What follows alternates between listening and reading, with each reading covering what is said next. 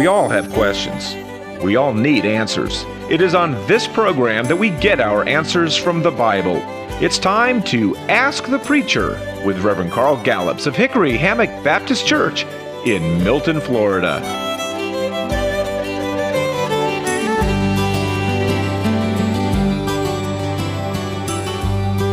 Welcome to another edition of Ask the Preacher. I'm your host, Mike Bates, and with me in the studio, as he is every week, is the pastor of Hickory Hammock Baptist Church in Milton, Florida, Reverend Carl Gallups.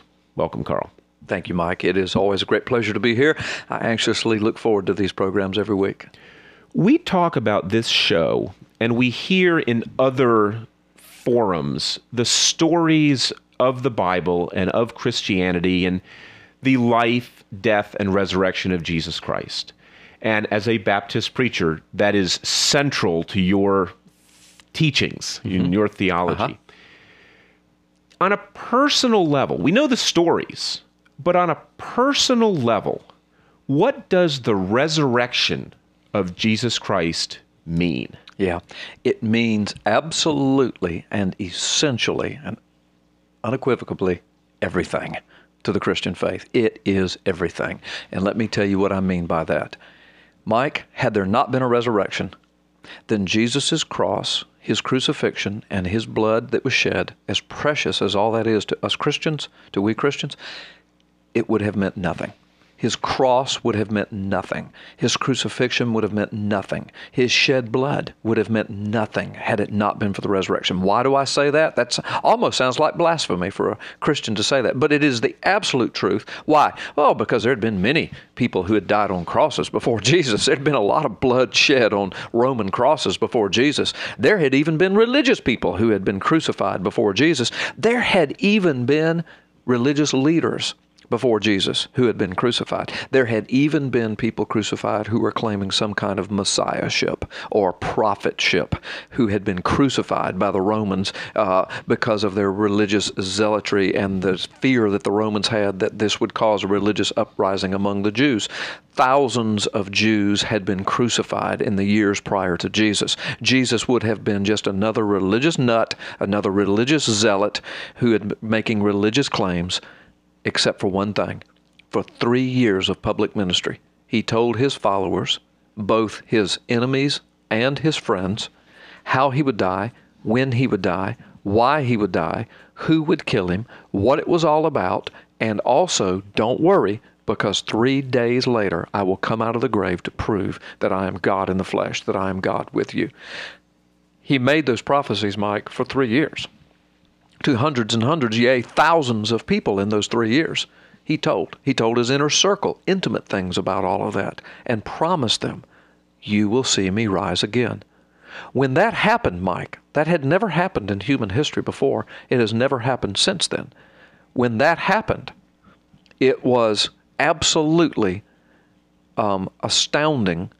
It was absolutely essential to Jesus' message because had he not made that claim, had he not made that claim and just said, I'm going to go to a cross and die for your sin, well, again, th- then people would say, well, okay, other nuts have gone to crosses and made religious claims too. But he always capped it off with the exclamation point of, I'm going to go to a cross, I'm going to die for your sin, I'm going to shed my blood, I'm going to fulfill the Old Testament scriptures. I am the Passover lamb. I am the Lamb of God that takes away the sin of the world, and I will rise from the grave again. And he didn't just say, I'll rise from the grave. He said, after three days and three nights, I will rise from the grave to prove to you that I am the Lord of life. And so, Mike, the resurrection of Jesus Christ is absolutely central to our understanding of who Jesus was and is. It's absolutely central to the Christian message. As a matter of fact, when we come to the biblical preaching in the New Testament, Peter and Paul, especially John and, and these guys, we, we read the scriptures, the New Testament scriptures. Whenever there's a sermon that's recorded or a partial sermon of preachings recorded by these, these, these uh, disciples and and apostles, the resurrection is always central to their theme. Uh, when Paul goes from synagogue to synagogue proving that Jesus is the Christ, it's his resurrection that is the proof of it. It's his resurrection that's the central theme. And so the resurrection of Jesus Christ is absolutely essential. As a matter of fact, Mike, there are several documented cases of, uh, there are books written about the fact that for 2,000 years, people have been trying to disprove the resurrection. Very intelligent people, uh, very uh, um, what am I? What are the words I want to try to use here? Not well-meaning, uh, because they were trying to destroy Christianity, but very sincere people who truly believe that the whole Jesus stuff is a bunch of junk and the whole resurrection stuff is a bunch of mythology. And uh, yeah, the, the Bible says it, but nothing else says it. They would say, and so we're going to research this. And there are documented cases. Uh, C.S. Lewis is one. A modern-day person, Josh McDowell, is another one. There are others, many others, who set out to disprove the Christ event and to disprove the resurrection resurrection of Jesus Christ. And the reason they want to disprove the resurrection is because they know, as Christians know, that that's the central proof of the whole Christ event. If you can disprove the resurrection, if you can find Jesus' bones in a grave, then Christianity is, is gone. It's a myth. Jesus was just another religious nut that died. Okay, and so so these people, these well documented cases, these guys set out to disprove Christianity by setting out to disprove the resurrection. And like Josh McDowell says, he says, I kept running up against the brick wall of the mountain of evidence, historical documented evidence for the resurrection of Jesus Christ. Finally, he said, I had to face the fact that there was a man that lived 2,000 years ago who walked the face of the earth and said he would rise from the grave. And all of the historical documentation outside of the Bible indicates that that happened and that there were thousands and thousands and thousands of people who literally went to their death, died martyrs' deaths. All of the disciples died martyrs' deaths and or were uh, uh, severely persecuted for their faith. All of the inner circle of the disciples, the hundreds that followed him everywhere he went, they they were persecuted and or went to their death. They were more certain of Jesus' resurrection from the grave than they were of their own life.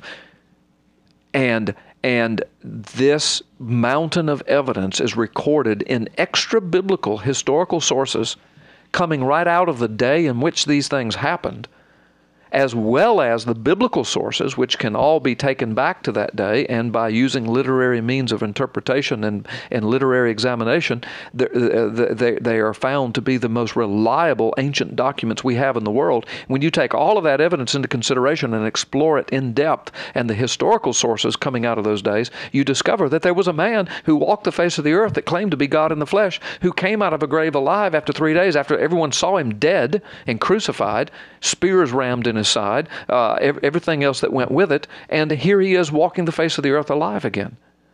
Mike, it changed the world. It changed. It changed the the world. The calendar systems of the world today have been changed to, to mark the Christ event. So the, because of the resurrection of Jesus Christ. Mike, there are some sociologists tell us there are some 2,000 different forms of religions in the world. The thing about Christianity that makes it totally unique T totally unique that stands above all the other quote religious systems of the world.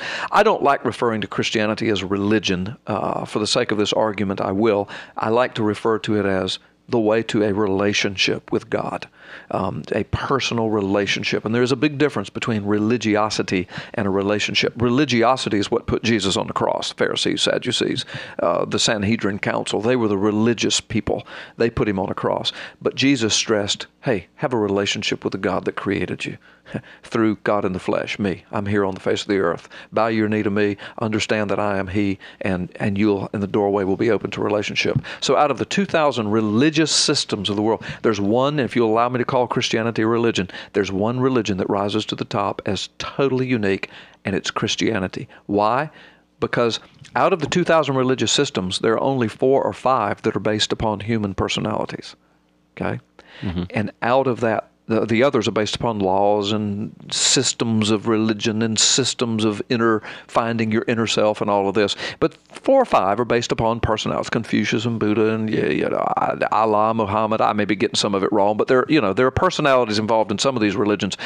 But only one is based upon a real person who really lived really documented, who really walked the face of this earth for three years, who really did things that nobody had ever seen before, things that men said only God could do, who really opened the eyes of the blind, who really caused the, the lame to walk, who really uh, uh, caused the deaf to hear, who really healed the leper skin, um, uh, who, who did all of these things, who really went to a cross, who really died on that cross, who really was buried in a tomb that was guarded by real Roman soldiers, sealed with the signet ring of the emperor himself, of Pilate, and the, and the Roman Empire, and who really came out of that grave three days later, uh, and, and who really walked the face of the earth and presented himself alive to hundreds and hundreds and hundreds of witnesses. Um, and that is the difference between the 2,000 religious systems of the world and Christianity based upon a real person who lived in real history who really did these things. And I like telling people, Mike, you know, people say, well, why don't you follow some other religious system? Well, when another man goes to a cross and says, I'm doing this for Carl Gallups and his sin, and says, I'll walk out of the grave alive, and for three years tells everybody when he's going to die, why he's going to die, how he's going to die, who's going to kill him, what it's all about, but don't worry, three days later I'm coming out of a grave, then I'll listen to that man. You see, and I'll and, and I'll believe anything else Jesus tells me. And and the scripture is clear that he makes it clear that he's the way, the truth, and the life, and nobody comes to the Father but by him. And this is all based upon the resurrection. Mike, please hear me, and I want the listeners to hear me. The crucifixion of Jesus is precious to me. His cross is precious to me. We sing songs, the old rugged cross, and on a hill far away stood an old rugged cross. We sing songs about the blood of Jesus. You know, nothing but the blood of Jesus. Precious is the blood of Jesus. Um, his blood is precious to me. His cross is precious to me. His crucifixion is precious to me. But I know in my heart that none of that would mean anything had it not been for the resurrection of Jesus Christ, for him coming out of that grave alive and proving to the world that he is and was and, and forever shall be the Lamb of God, the Christ, God in the flesh, God with us. Now, when he came out of the grave, when his resurrection, it was a physical resurrection, and we know from the story of Timothy, you know, having to poke the Uh, I'm sorry, not Timothy, excuse me, Thomas, having to poke the flesh and put his fingers in the wounds. That's where doubting Tom comes from. We know that Jesus took the form or kept the form of his physical body that he had before his crucifixion. Right. Right. Right. Do we know because when the when the stone was rolled away from the tomb, the tomb was empty. Do we know how the body of Jesus got out? It was a sealed tomb, which is part of the mystery. And I know the right. the, the, weight of the stone. It, it, his body couldn't have been stolen by his disciples. No, we know that. No, no. but do we have any theories on how supernaturally the body, the physical body, left the tomb that was sealed? Yeah. Well, I think that the common sense answer to that would be that that body was made alive and made whole by the power of God Himself, Jesus Christ, and that he walked out of that tomb in the body he went into it with. But now it was glorified. Now it was healed and whole, and it was glorified, never to die again, just as we will be given, the Bible says, a glorified body when we enter into the presence of the Lord. That would be the common sense answer to, to the question. Mm-hmm. Um, uh, no, no, the disciples not only did they not steal it, but when they first heard the reports the body was gone, what did they do? They ran and hid. Why? They thought that the Roman soldiers were going to come after them. Why? Because they thought that the Roman soldiers would think that they did steal it. Mm-hmm. They were terrified. They, they, they, they had heard Jesus talk about rising from the grave, but you know, Mike, gosh, they, they, they, they I don't Never know. Happened they, no, they didn't believe that. I mean, I mean they, they, might have believed it, but how could their mind, you know, they're thinking, okay, spiritually he'll rise, or he'll be with us in our hearts, or he'll, you know. But when the women came back, and by the way, the women didn't go looking for the uh, for a resurrected Jesus either. It wasn't that the women were of great faith they were doing women's work. they were going to go down to that dead, stinking body and anoint it with spices. Now they loved him and all, you know, but, but they didn't go down there saying, "Oh, good, let's go see the resurrected Jesus." No, the scriptures are very clear. They went to the grave to anoint his body and to get it ready because it was so hastily taken down on Passover day, Thursday, mm-hmm. Passover day, and put in the tomb, that they had to wait until after all the rituals of Passover were gone and, and, and, and, and the Friday was gone, which was the Feast of Unleavened Bread, and the Saturday was gone, which was the Jewish Sabbath. All of those Sabbath days had to be over with. Passover, Feast of Unleavened Bread, Jewish Sabbath. Then finally, Sunday, the first day of the week, no, pa- no religious holiday, no Sabbath, totally free to do work they went down to the tomb that Sunday morning early because they knew they had already lost three good days of a stinking body. Mm-hmm. And they went down to the tomb to ask permission from those guards who had been placed there by the Sanhedrin Council, by the way. Why were the guards placed there? Because the Sanhedrin Council told Pilate, said while he was on this earth, he told us three days later he'd rise from the grave. He said, let's seal that tomb and let's guard that thing. Let's, don't let the disciples come steal that body and pull a hoax on us. Mm-hmm. Pilate agreed, Sanhedrin Council agreed, and they posted the guards. And those ladies were going to go down and ask the guards, could they please, under guard, go in and anoint the body. But when they got there, the guards were in bewilderment. They were running around distraught because an earthquake had happened. The tomb was rolled open. Nobody was in it. The women saw the, the angelic beings there. Um, the guards were in fear for their life. Why? Because under Roman law, if you were guarding something sealed with the signet ring signature of the of the Roman Empire, and you allowed that thing to escape, or that person to escape, or that money you were guarding, or whatever it was you were guarding under this, if that it was the death penalty for a Roman soldier. And there was a legion of Roman soldiers, excuse me, a company of Roman soldiers assigned to guarding that tomb. And here they were that morning, the sun rising, the earthquake happened, the, the, the tomb was open, the body was gone, and those soldiers knew they would be dead. And the women went running back to the disciples and said, He's not there, the body is gone. And the disciples went and hid in fear. So, no, they didn't steal the body. That was the last thing on their mind. We have got to take our break now, but when we get back from the break, let's talk about what the resurrected Jesus did on earth before he ascended into heaven. Okay. He had a mission then too, right? Yep. Well, let's find out what that mission was when Ask the Preacher continues. Welcome back to Ask the Preacher. I'm your host, Mike Bates, with me in the studio, Reverend Carl Gallups. Carl, we've been talking about what the resurrection of Jesus Christ means and what happened to the point of his resurrection. Let's use the second half of today's program to talk about his ministry after the resurrection.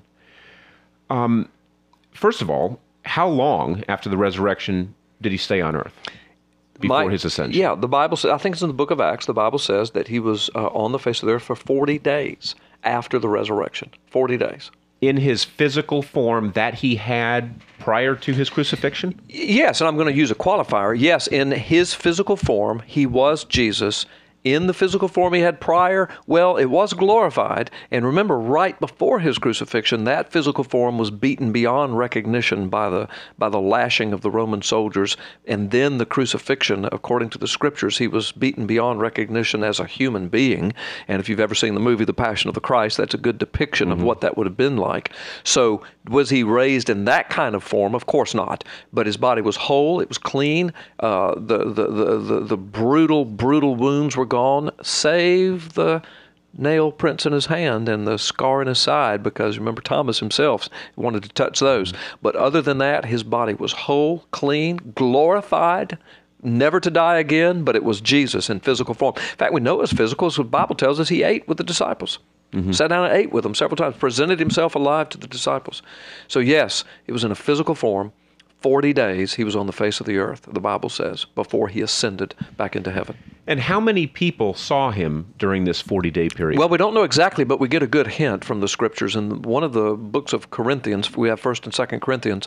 And, and you know, Mike, just for the listeners, so they don't think I'm totally biblically stupid here, we, we uh, you, you and I just do this kind of off the top of our heads. We don't come in with bunches of notes. In fact, today, you know, you walked in and said, "Here's what we're going to talk about," and so we don't do a whole lot of pre-preparation, preparation, but but rather um, uh, we, we, we just speak as as as as you asked the question. So my answer is in one of the books of the Corinthians, um, Paul speaks. I think it's Second Corinthians. He says that um, he says many. He says over 500 of you. He's talking to the Corinthians. 500 of you saw him alive and, and, and 500 at one time, uh, many of you who are still alive, he says. So some of the people who had seen him had died by Paul's time, but many of them were still alive. In other words, by the time the, the, the rest of the New Testament documents are written, there were still people alive that saw the resurrected Christ. In that one instance, the Bible tells us 500 uh, over 500. So my guess would be, goodness, hundreds and hundreds, maybe thousands in the 40 days uh, saw him alive. So these people that do subscribe to the conspiracy theory that the disciples made it all up, yeah, it's sort of discredited by the fact that it would be a pretty grand conspiracy if there were thousands who yeah. saw him before his crucifixion yeah. and saw him after his resurrection. Yeah. That's not a No. little clique that knows it and let's just keep it all No, our little right. plot a Let me- secret. let me give you an example. This is a very public thing. That's right. Very public thing. Let me let me just give you an example. Let's pretend like that you and I were going to pull off a hoax so that we'd be famous. And I said to you, listen, Mike, let's fake my death and let's fake my resurrection. And we're going to do it good. We're going to do it good. And let's say even with today's technology of being able to maybe put me to sleep to where I look like I'm dead, maybe even a doctor could put his stethoscope on my heart and say, oh, he's dead, but I'm not. You know, and let's say we arranged it where you buried me and you better by gosh come get me. but let's say three days later somehow you arranged it where I come out. Next thing you know, I'm walking around Milton. People say, "Oh, he's risen from the dead." And here's Mike Bates. You're my right hand man, and you go around town telling about it. I told you he was, and and I present you as a prophet, and you present me as the Christ, and people follow us and they worship us and throw money at us, and everything's going along wonderful. And then one night, you and your precious wife and children are riding home, and a car pulls you over, and guys get out with shotguns, and they stick them in the faces of your children and say, "Now tell us the truth, or your children will die." You would tell the truth right quick, wouldn't you? Yeah. Uncle. Yeah. Yeah. Well, you know what history says? Millions of first century Christians under several emperors were given the choice renounce Jesus Christ or go to your death and watch your children die before your eyes. They gave of their lives and their children's lives because they were more assured of Jesus' resurrection than they were of their own life, Mike. Mm-hmm. All of the first century Christians were highly persecuted and or martyred. You're right. It could not be a conspiracy. Millions of people, thousands of people, hundreds of people don't die for a known lie. Listen, Mike, you can't get one person unless he's a nut, much less 12, much less hundreds, much less thousands or millions to die for a lie. And I just gave you the illustration. You wouldn't do it. I don't care how rich and famous we were becoming. If a shotgun was put in the face of your children and your wife, and you said, Listen, you confess this hoax or you all die, you would confess it. But not one of the Christians did. So the resurrection really happened. Really did. What does that mean to people personally, on a, on a personal level? It- what does it mean? It means the world. It means eternity. It means you can trust the claims of Jesus. It means you can bow your knee in his presence and find salvation and life everlasting. That's why when Jesus came out of the grave, it's recorded in one of the one of the uh, uh, uh, gospels where he told the disciples, he says, "Now that I live, now that you see me live, now you'll know you shall live also." It means that at a personal level, we can trust Jesus Christ with our eternity because for 3 years he told everybody when, where, how, why he would die, but don't worry, 3 days later I'm coming out of a grave to prove to you that I am capable of giving you eternal life and only me. If I can give it to myself, I can surely give it to you. And so it means at a personal level, Mike, that I can come to Jesus and say, Jesus, please forgive me. I am a sinner in the presence of a holy God, and I trust my life, I trust my eternity into your hands. You gave yourself life. You've said you could give me life. I believe it. I believe in you. I give my life to you. Please save me. That's what it means at a personal level. So this is a gift of eternal life, but it's a gift we have to actually reach out and receive, right? Absolutely. He's not going to shove it in our pocket. That's right. What do we have to do to reach out and accept that Yeah, gift? It's a personal choice that we have to make. God is a gentleman. He will not force himself upon us. He will not make us do anything when it comes to choosing him or receiving him or rejecting him. We have the personal choice. That's why throughout the Bible from Genesis to Revelation we find commands like choose you this day whom you will serve. Choose, choose, choose. The Bible ends in the book of Revelation with the very last chapter saying and and and the spirit and the bride say come. The spirit and the bride with an invitation, an invitation, but that implies there is a choice. And so the way a person receives, no, you're not granted it automatically. No, God will not shove it upon you. No, it's not something that happens accidentally. It happens when you come to the realization that I need a Savior. I am going to die one day. My whole eternal life is ahead of me. Where will I spend it? What will I do with it? And I must bow my knee to the only one that went to a cross, the only one that rose from a grave, the only one that said he could bring me eternal life. I bow my knee to Jesus to be saved. So the ultimate concise answer to what does the resurrection of Jesus mean? It means that he really is the Christ. He is the way, the truth, the life. And there's no other way to get to the Father but by him. That's what it means. It means he is God with us, as Matthew chapter 1 verse 23 says. God with us. That's what the resurrection proves. Of the 2000 religious systems in the world, there's only one with a resurrected savior, Jesus Christ. What a beautiful story and what a beautiful gift. Yeah. We are, Carl, out of time. There's more information. If you want information about this story or what you can do to accept Jesus as your personal Lord and Savior, go to www.hickoryhammockbaptist.org. It is an outstanding website, and you will get a lot more information there as well. Carl, would you please close us in prayer? I'd be glad to. And so, Lord Jesus, today as we speak of the most holy of holies, the resurrection of Jesus Christ, I pray, Lord, that you've used this to encourage and inspire and motivate Christians, your children, and to bring lost to you. Maybe even a prodigal might come home today because of their realization they need to be back in the Father's house. Thank you for dying on that cross. Thank you for shedding your blood. But thank you most of all for an empty tomb that stands to proclaim Jesus lives. And it is in your name, Jesus, that we pray. Amen. Amen.